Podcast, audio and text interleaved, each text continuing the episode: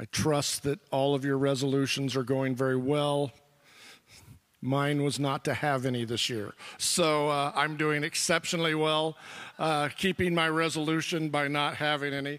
Anyway, it is great to be back with you. Sorry we uh, uh weren't able to be with you last week. I hate getting interrupted in the midst of a series. And, and by the way, I, I, just, just a little word of explanation, just so you know. This little black chair up here, uh, I've been having some back problems, and in case something happens and I need to sit down, that's why it's there, uh, not because I intend to get lazy in the middle of the service. Um, but I do, I do sometimes have to tell people this because I have had heart issues in the past that if something happens like that and I start going down, it's probably my back, not my heart, so please don't panic. Um, but do come help help or do something. Anyway, uh, don't get too freaked out by it. Um, as I was saying, I hate getting interrupted in the midst of a sermon series, and I just want to be, because I, I want to kind of keep the flow of the thoughts going. And I just want to begin this morning by reminding you of just a few of the goals that I have for our series in the Gospel of the Hebrews. The first one is this I am passionate about accurately proclaiming what the Holy Spirit gave the author of Hebrews to give to us. Now, every preacher wants to be creative, he wants to be funny, he wants to be insightful, but the truth of the matter is, I don't want to be any of those things until we see how God did those things in the writer of Hebrews. Because he is the one who has put together this masterpiece, this integrated revelation. And I call it an integrated revelation because it's integrated in the sense of it is amazing Hebrew methodology and thought and context. But at the very same time, using this amazing, what I call the beauty of Japheth, this amuse, amazing language of Greek. Secondly, I really feel a, a responsibility and a burden to rehabilitate our respect for the book of Revelation or the book of Hebrews because there have been some who have come along and tried to undermine its inspiration and its message. And which is interesting, especially as we look at what that message is, we understand why that would happen to this book because as we're going to see today, the clarity of this message is something that was for this hour, for this moment, for these days. And so I want to try to rehabilitate that in case somebody has somehow caused you to undermine uh, your respect for it. The third thing is, I just want to correctly apply its powerful message for our lives, as I said, especially, especially in the hour in which we live right now. And to those ends, I'm committed to highlighting, as I said, the genius of this book. And by that I mean its Hebrew methodology and instruction. I like to refer to the whole Hebrew context of the scripture as the beautiful tents of Shem. You know, Shem is the ancestor of Hebrew. The beautiful tents of Shem is this whole story that comes down through us contextually through this family. But then it comes to us also in what I like to refer to as the beauty of Japheth the beauty of the Greek language that was prophesied through Noah to somehow, someday, that the, that the beauty of the nations of Japheth would come and dwell in the tents of Shem. That somehow God would use the beauty of the nations to also be a significant part of telling this story. And the book of Hebrews does both of these things in droves. Last time we were together, I was highlighting what I call a conspicuous construction used by the author of the Gospel to the Hebrews. This conspicuous construction is one of the things that makes the Word of God delicious. Were you here last week? Did you see Pastor Ed online? Talking about the delicious Word of God. I loved it because these are the things that make God's Word delicious. These are the things that make it, uh, make me want to go back week after week, day after day, is to find new truths and new insights and, and to see the beauty and the majesty of how God has communicated these things to me in such a conspicuously beautiful way. So thank you, Pastor Ed, for uh, that uh, lovely adjective, uh, the delicious Word of God. So, this morning, by way of a very quick review, and I mean a quick review, we need to understand what the author of he- that the author of Hebrews has an agenda. He is not hiding that agenda. This is not something that he's trying to hide. It's something that he's trying to reveal. He is making a case and driving home a point that is so important that we dare not ignore it. And so he uses powerful methodology of stating and emphasizing the points we need to hear and to not forget. Now, you know, I don't know where you're at right now, what's going on in your heart and mind, but what I'm telling you is, if I can just get your attention for just a moment, what the writer of Hebrews has said is about you, for you, right now, today. In fact, by divine appointment, God may have providentially brought you here, either in person or online, because you actually need to hear what the author of Hebrews was given to say so that you could receive. This is an amazing moment because God's word, as he will later say in the book, is alive and it has the power of transformation.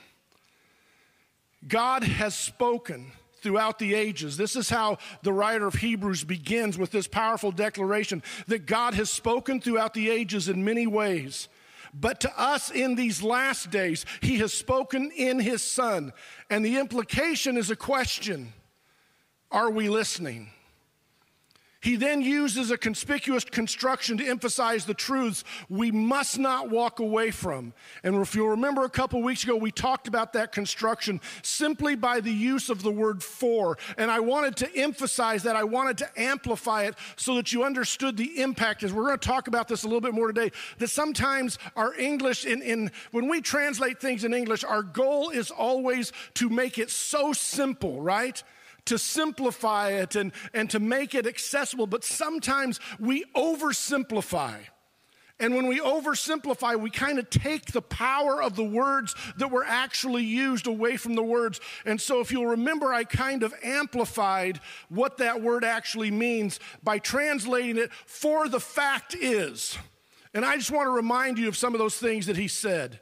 In Hebrews 1 5, he says, For the fact is that God never spoke to angels calling them his son. I mean, there's only one person that God has ever called the son, and it's the word of God. Hebrews chapter 2, verse 2 For the fact is that what God did speak to and through the angels is unalterable. He isn't going to change his mind about Jesus, and neither should you. If, what, if the message he gave to the angels is unalterable, what he has declared and revealed in the Son is even more unalterable. It's not going to get any better than that. Hebrews 2 5, for the fact is that the world didn't, the world to come, Olam Haba, isn't for the angels, it's for you. Lest we forget, Everything that he has done, he has not created for the sake of the angels, he has created for you personally. This is about you. It's not about the angels. The angels are given to be servants of those who are in, to inherit the Olam Haba, the world to come. Hebrews chapter 2 8. For the fact is that all things, all things are placed in subjection to the Son, even though some things may not yet be seen in that light. That even though we may not, it may not appear in this world that all things are in subjection to Christ, that day is coming. And if you pay attention, you see it getting closer day by day by day. Amen? How do we know it's getting closer day by day by day? Because the world is trying to pull away from it more and more and more. You're going to lose that tug of war. Hebrews chapter 2, verse 10 For the fact is that he endured all things for us so he could share all things with us. I love, the, I love God's word. He endured all things for us so he could share with us all things that only he can share because all things belong to him. Hebrews chapter 2, verse 11 For the fact is that we have unity with the Son because God, who sanctified and set apart the Son for this glorious task, also sets us apart to inherit all things with him and through him. Meaning, the fact is, we have the same Father. The writer of Hebrews is discussing that in the passage in Hebrews chapter 2, verse 13, just before the one we're going to pick up with today, about how we stand in the assembly, in the congregation of God with his Son, as his sons, as his children. Now, I don't know about you, and I probably waste way more time watching these. I, I don't need an amen from my wife right now. Um, watching these things online, but uh, I have to admit, I get a little bit of a kick out of some of these little reels and videos or whatever that people make responding to things that politicians have said or uh, false teachers have said. I mean, let me just be honest. I love the smackdown. Okay? I do. I love the smackdown. I love the mic drop. I like that bam moment, you know, when somebody makes the point so powerful, so cool. There is just like, whoa. You are just, to me, that's Ben Shapiro. You know, Ben Shapiro, when he's, whether he's talking about Israel or, or politics or whatever, the guy just has a gift of, you know, just laying the smack down. That's why I love the book of Hebrews. I know you've never thought of it this way. But if there is a book that lays the smack down on the topic of who Jesus is and what he's done, it's the book of Hebrews. It is a powerful, delicious presentation of logical, factual reasons why you and I should keep listening to God and why we need to recognize that Yeshua is the one through whom the Father is speaking to us. And the question continues to be in this moment, in these last days, are we listening? And we have a moment to answer that question right now here in these moments. Will you pray with me? Lord God, speak to me. Abba, Father, my prayer is simple and yet profound. We are your servants. We are gathered in your name to the glorification of your Son, believing in the promise that where two or three are gathered in your name, there you will be. And so, for those who are willing, Father, those who have ears to hear and eyes to see, we open our hearts and minds to you today. And we ask you, through your word, speak to us today. And all the glory will go to him to whom it belongs, even Jesus our Lord. Amen. So today I want to finish chapter 2. And I know you're saying, well, wait, Pastor Ed went on to chapter 3. He did. We're going to do a, you know, like in a movie, sometimes you go back and you do a preamble, a prequel. We're going to do a prequel. And uh, then we're going to kind of overview chapter 3. And I just want to stress again why it is so important for us to understand how the writer of Hebrews does this, because literally he is writing to us a message that is so important, and I want you to hear this that your life and your eternity may depend on it. In fact, there is no may, it does depend on it. So, the reason we must finish chapter 2 is because after all these uh, after all of these for the fact is statements, we've now come to the writer's first major therefore. Okay, we've had all these fours. Now we have the first significant therefore, and I'll invite them to put the text on the screen if you have it Hebrews 2, verses 14 through 18. We're going to try to get those up for you. And there may be, you know, translations keep changing. I preach from the New American Standard, but a new one has come out. And normally, when new ones come out, new translations, updated versions, that they force the tech, the the the uh, software companies that, that have these to adjust to the new translation. So if I'm reading, you see, hear me say something a little different than the way it's there, it's probably because this is a newer tr- uh, translation. Just want you to be aware of that. So let's read verses 14 through 18. Therefore, since the children share in flesh and blood, he himself likewise also partook of the same, and through death, that through death he might render powerless him who had the power of death, that is the devil, and might free those who through fear of death were subject to slavery all their lives. For, for the fact is, Assuredly, he does not give help to angels, but he gives help to the descendant of Abraham. Therefore, he had to be made like his brethren in all things, so that he might become merciful and faithful become a merciful and faithful high priest in things pertaining to God to make propitiation for the sins of the people. For, for the fact is, since he himself was tempted in that which he has suffered, he is able to come to the aid of those who are tempted. Now, again, please remember what I want to show you is how the author makes his point. I want to show you his creativity, not mine. And verses 14 and 15, quite honestly, are game changers. I mean, I don't know that there's ever been a therefore that was more important than verses 14 and 15 of, of Hebrews chapter 2. First, remember this all things were created through, by, and for Jesus. He is the creating Word of God who created all things. But please hear this, and please hear this.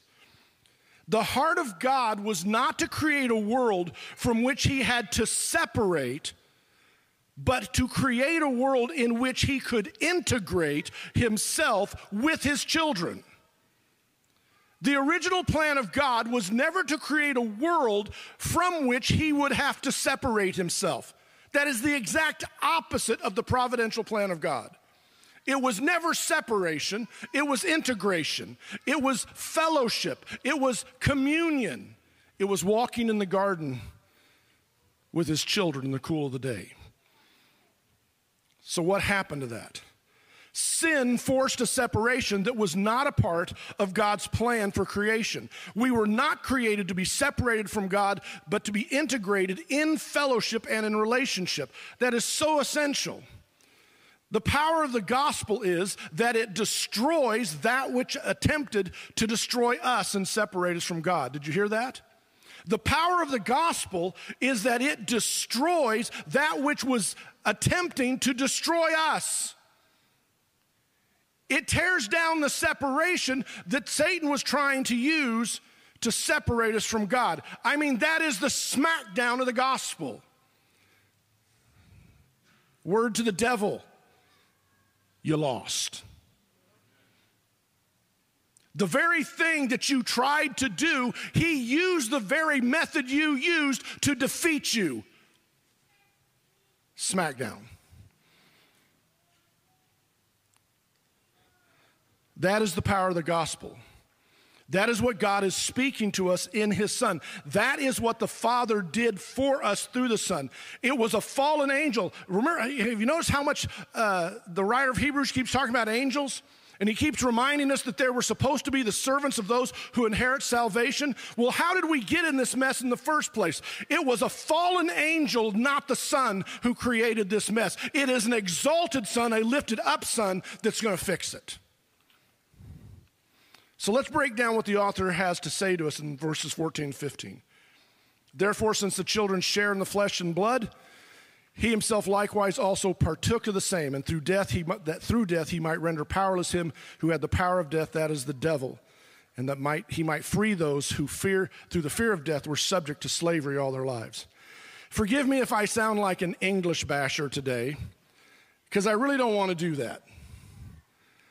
But at the same time, like I said before, sometimes our, our drive to simplify robs some of the impact of the words that are used. And when we do that, we disconnect from parallel word constructions that are used in, in verses. And sometimes the simplified words just don't let us see the depth of the point that's being made. So let's focus on some of these. The writer first makes this point Notice that he calls us children. This is a very significant point because he is trying to get us to protect that integrated fellowship communion relationship that we were supposed to have with our father which is well what kind of who has a relationship with the father? The children. He's framing this thing that is so important that we must not let go of. In verse in chapter 2 verse 13 just before the verse we just read the writer has just quoted Isaiah 8 verse 18 which refers to the Messiah standing in the assembly of the Lord with the children that God had given him. To stress the point we all have the same father. Our created destiny is to be the children of God not separated but integrated as a family Now he's going to make a point about those children and something that we also all share. We all share in flesh and blood. This is the essence of our creation. God created us flesh and blood. He breathed into us the breath of life, and that breath is delivered to every cell of our body via the blood. It is our life. Now, now church, please hear me. This is our humanity. We are flesh and blood. That's what it means. This is our mortality. Mortality means that as a human of flesh and blood, this body will degrade because of sin and die. It is not currently immortal, it is now mortal. It will die.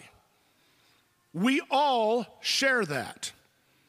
We share the humanity, the, the, the, communion of being flesh and blood. We know what that means. We know the, the mortality that we all face.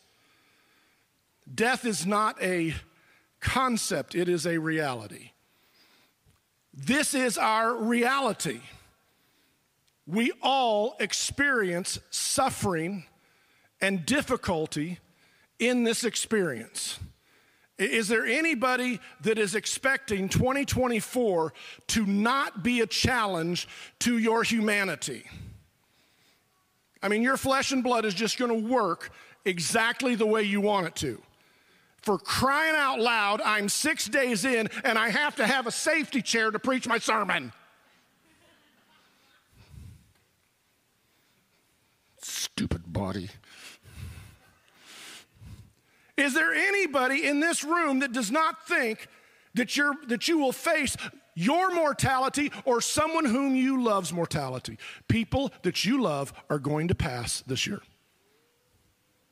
That is our shared reality. And the reality is that all of us are going to experience some form of tribulation and suffering. That is what we share in common. But note that the emphasis is that not only is that a reality we all share in namely in, in those things, it's what it means to be human. But that is because he also chose to share the same reality with us. We, we all share in these things. We are flesh, we are blood. And because of this, we share in death because of a fallen angel who spoke lies into us. But the writer of Hebrews uses a different word, though it parallels his prior thought. It says that Jesus partook of our humanity, our mortality, and our reality. The writer says we all share, and the word that's is share there is the Greek word koinonia. You know what that word means. It means fellowship. Probably one of the more familiar Greek words in the church. It means fellowship, but it also means to partake. I mean, may I just do a little advertisement right now?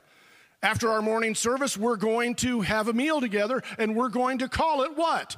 Table fellowship. Koinonia. Because I don't know why, maybe it's biblical, that when we come together to fellowship, we partake. Some of us more than others. It's part of fellowship. It's that table. It's, it's, it's the place where we enjoy one another's company and the presence of one another. Our table as flesh and blood means that we all share in humanity. We all share in mortality. We all partake of that. Matthew 16, 18, just after Jesus, after the transfiguration, Jesus uses this very terminology when he tells one of them standing there that they would not taste death until they saw the Son of Man coming in his kingdom. I think he was referring to John, who was going to see it in the Revelation. But isn't that interesting that he uses that terminology of that somebody is going to not take or partake or taste death? It's all of this coming from the same concept. You see, God didn't send an angel to partake with us, He sent His Son. So the writer of Hebrews says, He Himself likewise also partook of the same. Our humanity, our mortality, our reality. Jesus came and sat down and ate it all with us. Again, the Word of God is so powerful. The Greek word that we translate as partake or partook has a powerful word picture attached to it, as does our English word partake. Because when we share something together, we partake together. And even our English word has this idea of taking. And I love that because the Greek word for partake has the picture, has the actual picture of something that is taken in hand. And I want you to hold on. It's like, oh, Brent, who cares if it means that? Hold on. It's very significant to why he, how he's making his point. When you partake, you do what? You take. And what do you take with? That which you hold. So the writer of Hebrews is building a case that Jesus came and partook he tasted of our reality. He tasted of our mortality. He tasted of our humanity. And he took all of that on himself, which is so interesting. Because if you remember our series in Philippians, we were talking about the deity of Jesus. The one thing that Jesus didn't hold on to was his deity. He could have let go. He didn't have to let go, he chose to let go. Why? So he could take hold of you. He let go of his identity so he could guarantee your destiny. Smackdown. This is what's going on here. The fact is, the Father never said to the angels, Come and sit at my right hand because the son is because the son is the right hand of the father. Are, are, you beginning to get the imagery? The father shared partook with us through his son. He took and partook with us through his mighty outstretched hand. And who is that? Jesus. Who sits where at the right hand of god that's where the one who took you is exalted. Not a fallen angel, an exalted son. Are, are you getting the picture? It's really quite amazing. He took hold of our humanity, and the Word became flesh and blood and dwelt among us. He took hold of our mortality and tasted death, death with us though death had no right to hold him. He took hold of our reality and experienced the suffering we experience because of a lie. Why did he take hold of our reality in this way? Because the devil hatched a diabolical prop, plot to take away our destiny as the children of God and the rightful heirs of the world he created for us. It just keeps getting more delicious. Notice how the Hebrew writer phrases it. He says that through death he might render powerless him who had the power of death, that is the devil. Now, you may not realize it, but there's a really cool wordplay going on in that verse. And you have to know a little bit about Greek prepositions. This chapter begins with a, a three letter word that's a preposition, dia, which simply means through. You know, a preposition, you know, you're beside something, you're on something, you're of something, through, I mean, this is a preposition. And prepositions are really important in the Greek language. And so when the writer of Hebrews begins to make this point in chapter 2, his first therefore, so to speak, is really through this, because of this. Because of what? Because of what this? That this the this that is Jesus Christ and all that he has done to bring us to salvation, through whom and through the ministering work of the angels. Through all of this, God is fixing all things for us. Now, the writer states the primary through this that is stating the primary through this that changes everything. What is the through this that changes everything? What did he have to go through to change everything for us death. That's the through this plan of God. Through this, he might render powerless the devil who had the power of death. Through this. now, this is just great. through death, God is going to destroy the diabolical plot of a fallen angel to take hold of us and enslave us to death. But God has his own divine plan to overcome it. Through death, death would die and lose its grip and hold on us. Smack down. He took the very thing that Satan wanted to do to us and you to destroy us and used it to save us. That's God. And you ought to be impressed with that.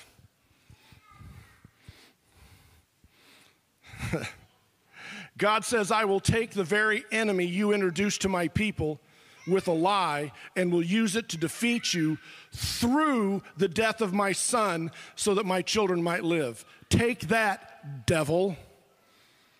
Now, maybe you'll remember when we were doing a study on the parables. And I took time to remind you about what, how the Greek, what the Greek word for devil actually is. Uh, do we have any Spanish speakers here today? What is the Spanish word for devil? Diabolos. Same as the Greek. Do you hear it? Dia. It's that same preposition. What is the definition of the devil? Dia, through Ballo, which means I cast or I throw. The devil is the one who come and he casts through you. He pierces through you. He attempts, attempts to take from you. That's the diabolical plan of the diabolos. You see, his diabolical plan was to run something through you that would destroy you. And God said, I'm going to walk right through what you thought would destroy them, death itself, and instead, I'm going to destroy you. Boom! Hey, devil, you lose. Because he had a better plan to do something through him, through his son. Do, do, do, you understand why I get excited about all these words? Are you seeing the beauty? This is, this is like a masterpiece painting where you just begin to just respect the strokes and the, and the precision. All these little words. The devil is the one who pierces through with deception, which brings death. The Son is the right hand of God who takes hold of death for us, and through his death, pierced through for us, not only defeats death, but destroys the power of the one holding us in slavery because of fear of it. And here's where our English just kind of fails us again. The power of the gospel is to render powerless the one who had the power of death. Everybody say, had. Well, that's an exciting word, isn't it?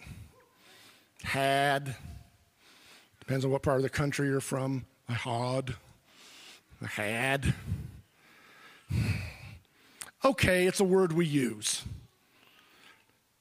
But the word oversimplifies the Greek word because the Greek word for had is the word for something that you have and you hold. And I ask you again, what do you use to have and to hold? Your hand. And you have it and you hold it when you take it. He had it. The writer of Hebrews is trying to get you to understand what was in the hand of the devil your life, your destiny, your future, the power of death.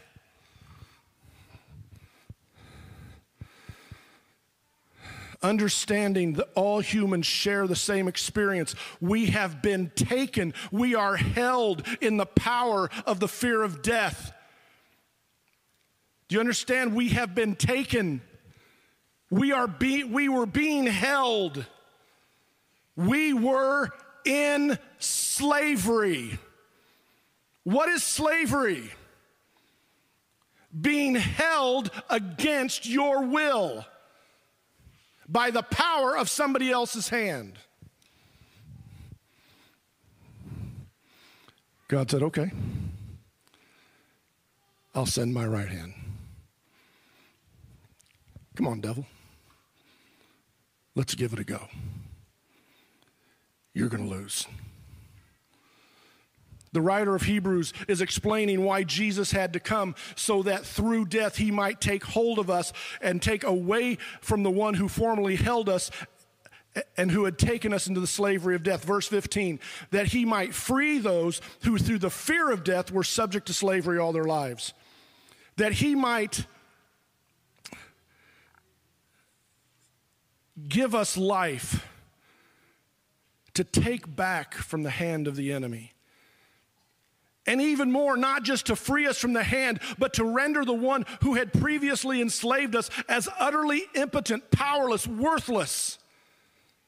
My humanity, my mortality, my reality has been rescued through the death so that I may experience not separation from my heavenly Father, but fellowship and integration with Him in the world that He created for me now, Olam Hazeh, and even more so in the world to come, Olam Haba. That's why he let go of heaven so he could take hold of me. That's why he didn't grasp deity because he wanted to save humanity.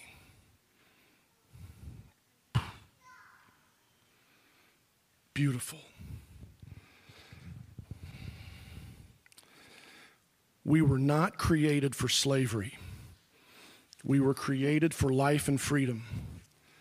But someone had to make him take his nasty hand off of us.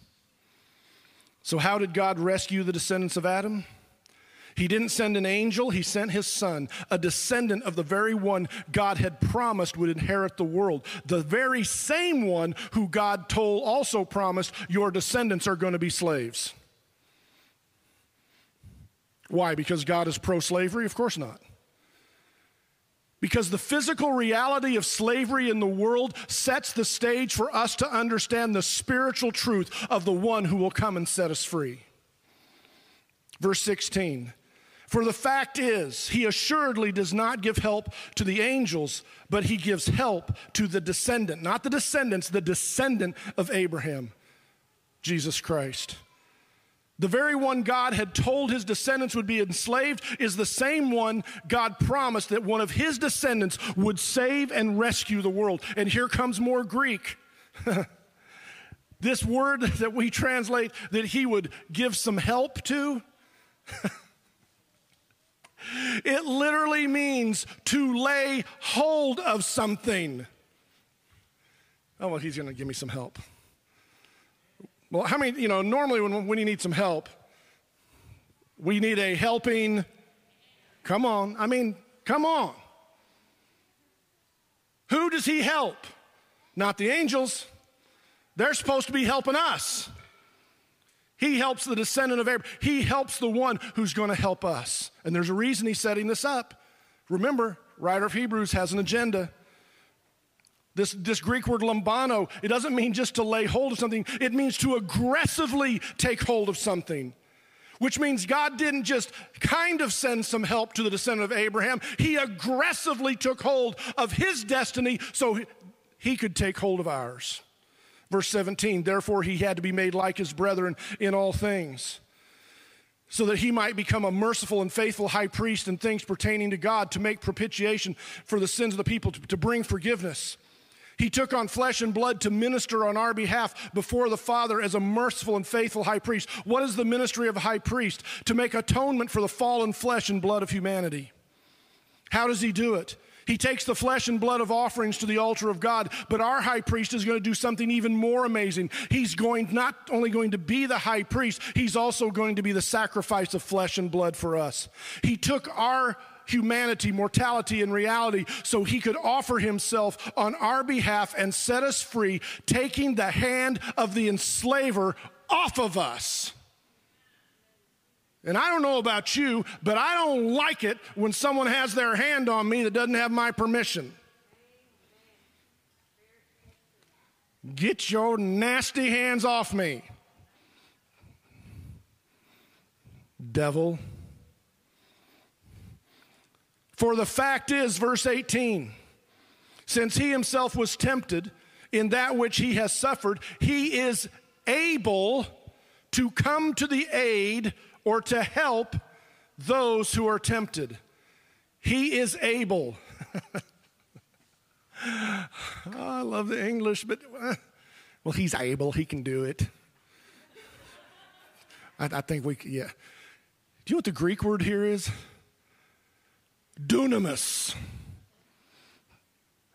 Dynamite. Power. Come on, give me a give me a flex. Power. He is able. He is not able, he is more than able. He is literally overqualified to help me. He's not able. He is the power of God because He is the right hand who stepped down out of heaven to take control of my destiny by taking control of me. Wow. Now, after all of that, now we understand what Pastor Ed was leading us to in chapter 3.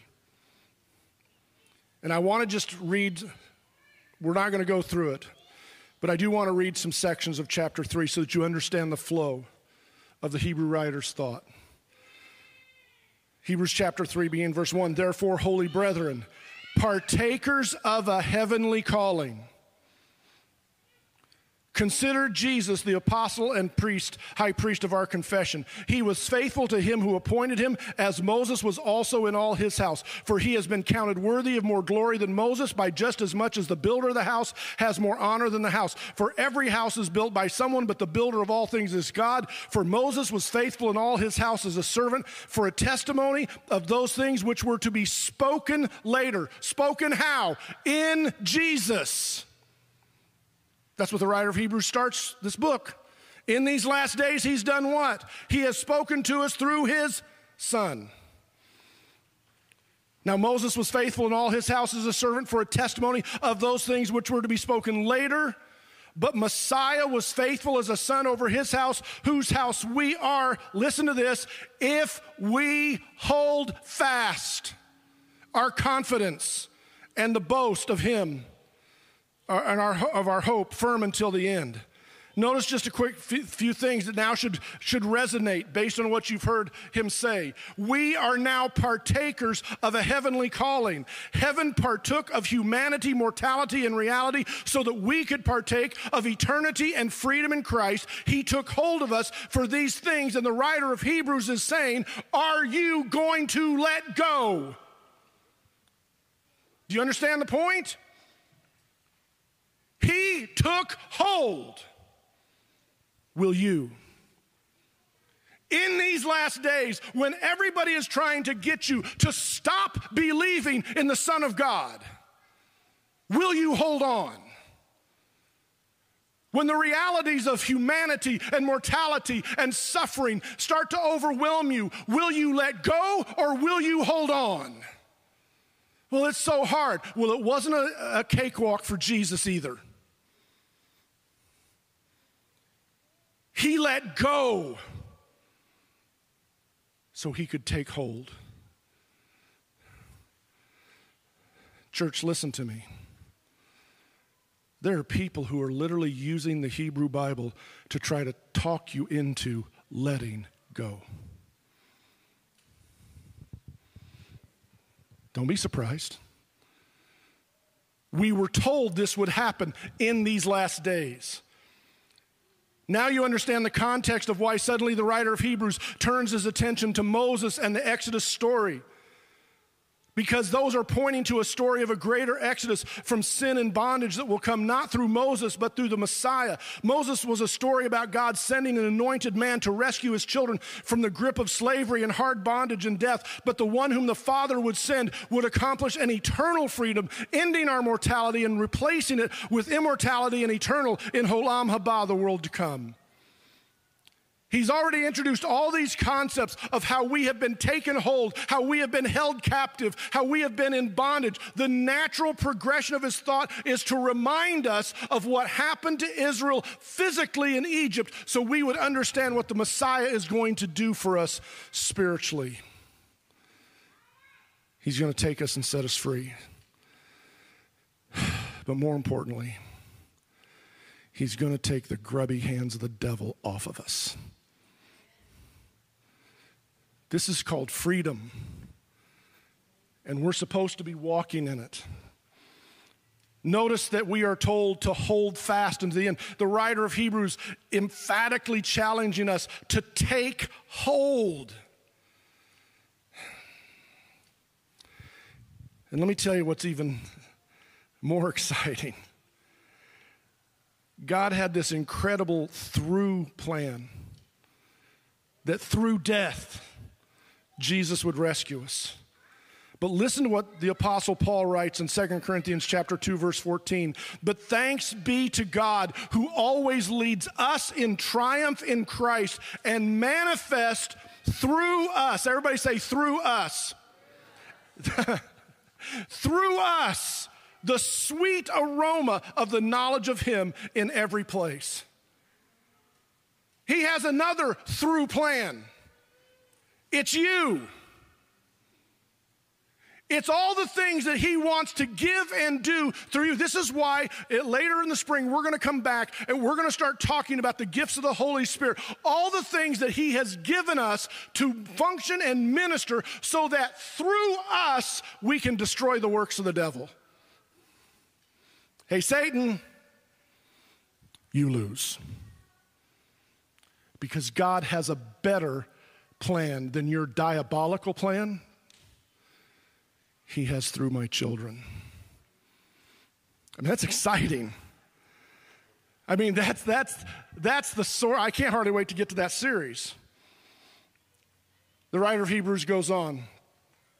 Therefore, just as the Holy Spirit says, Today, if you hear his voice, do not harden your hearts as when you provoked me, as in the day of the trial in the wilderness, where your fathers tried me by testing me, and saw my works for 40 years. Therefore, I was angry with this generation and said, They will always go astray in their hearts, and they did not know my ways. As I swore in my wrath, they shall not enter my rest. The Moses and Exodus story has two sides to it deliverance and defeat. And the ones who were defeated were the ones who stopped listening. The ones who perished were the ones that stopped listening and stopped clinging to what they had heard and what they had seen in the mighty outstretched hand of God as he delivered Israel. How could you forget Moses' mighty outstretched arm? Stand still and see the Yeshua, the salvation of God. You're going to let go of that? You're going to walk away from that? Someone's going to trick you and, and, and forgive me for sidebarring, but really, you're waiting on a better messianic plan than what God has in Jesus?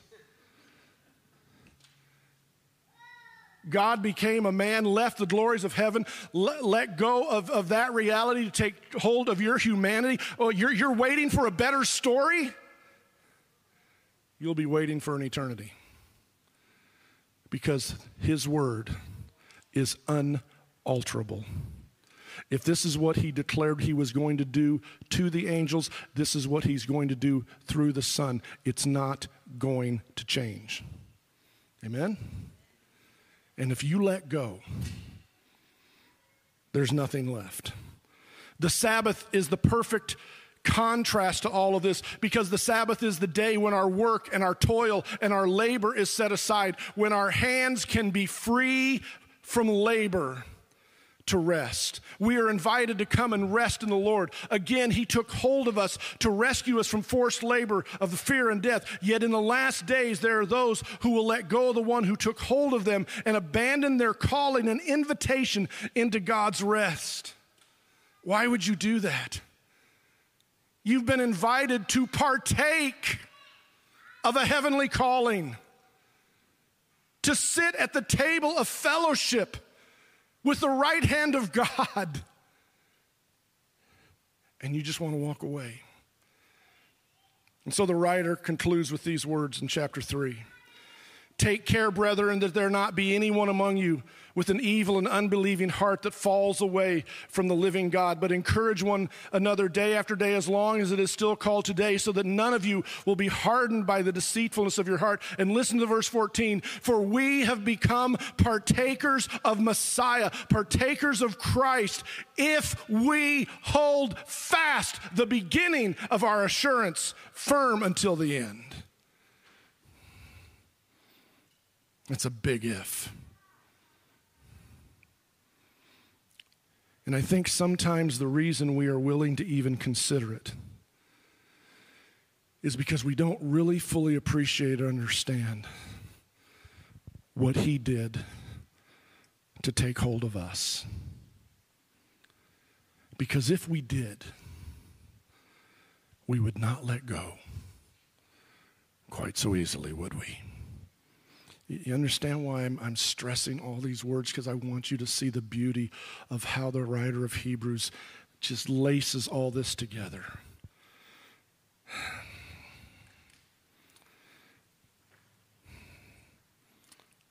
So, as it is said, today, if you hear his voice, have you heard his voice today? Has he encouraged your heart and told you to keep clinging? Today, if you hear his voice, do not harden your hearts as when they provoked me. For you, for who provoked me when they had heard? Indeed, not all those who came out of Egypt led by Moses.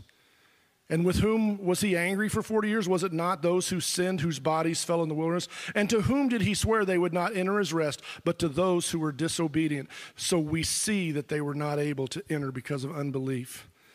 My friends, I conclude with this, and I invite the worship team to come back.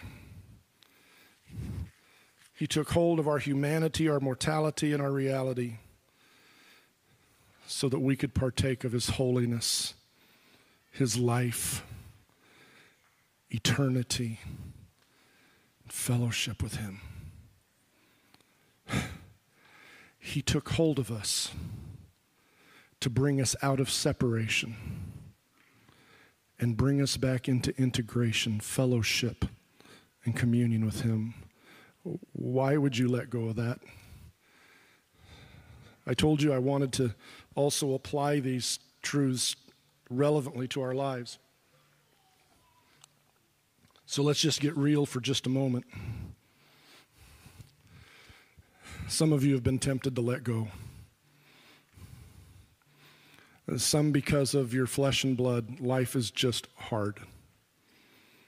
And, you're wondering where your Creator is and it just gets frustrating. Sometimes you just want to give up and walk away. Some of you have been deceived. Some clever rabbi or teacher has used the original method of deception by sowing doubt.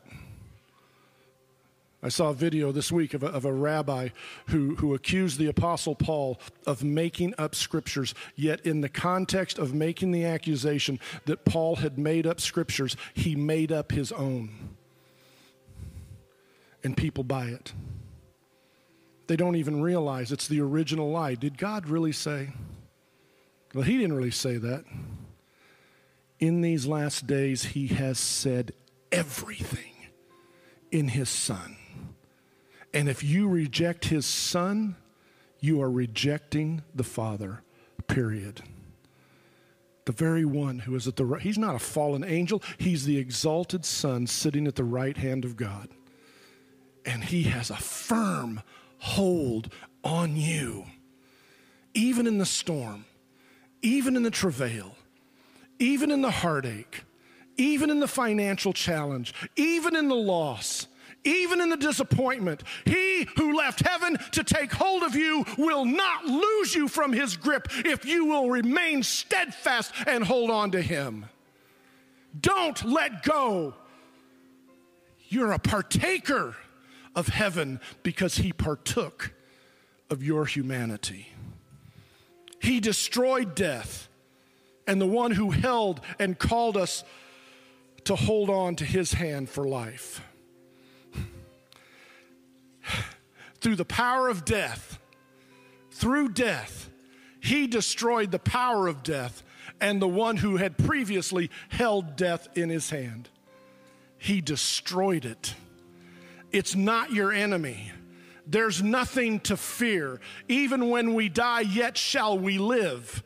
Being afraid of death is like being on a road screaming and running away from a toothless, clawless sloth. Oh no, it's gonna catch me. No, it's not. It's defeated. He is worthy of it all. This is the power of the gospel to defeat death and set you free. Because the one who created all things and by all things are held together did all of these things so that you could stand with him in the midst of the congregation of God as fellow heirs and children of God. He's worthy of it all. As we enter a time of response,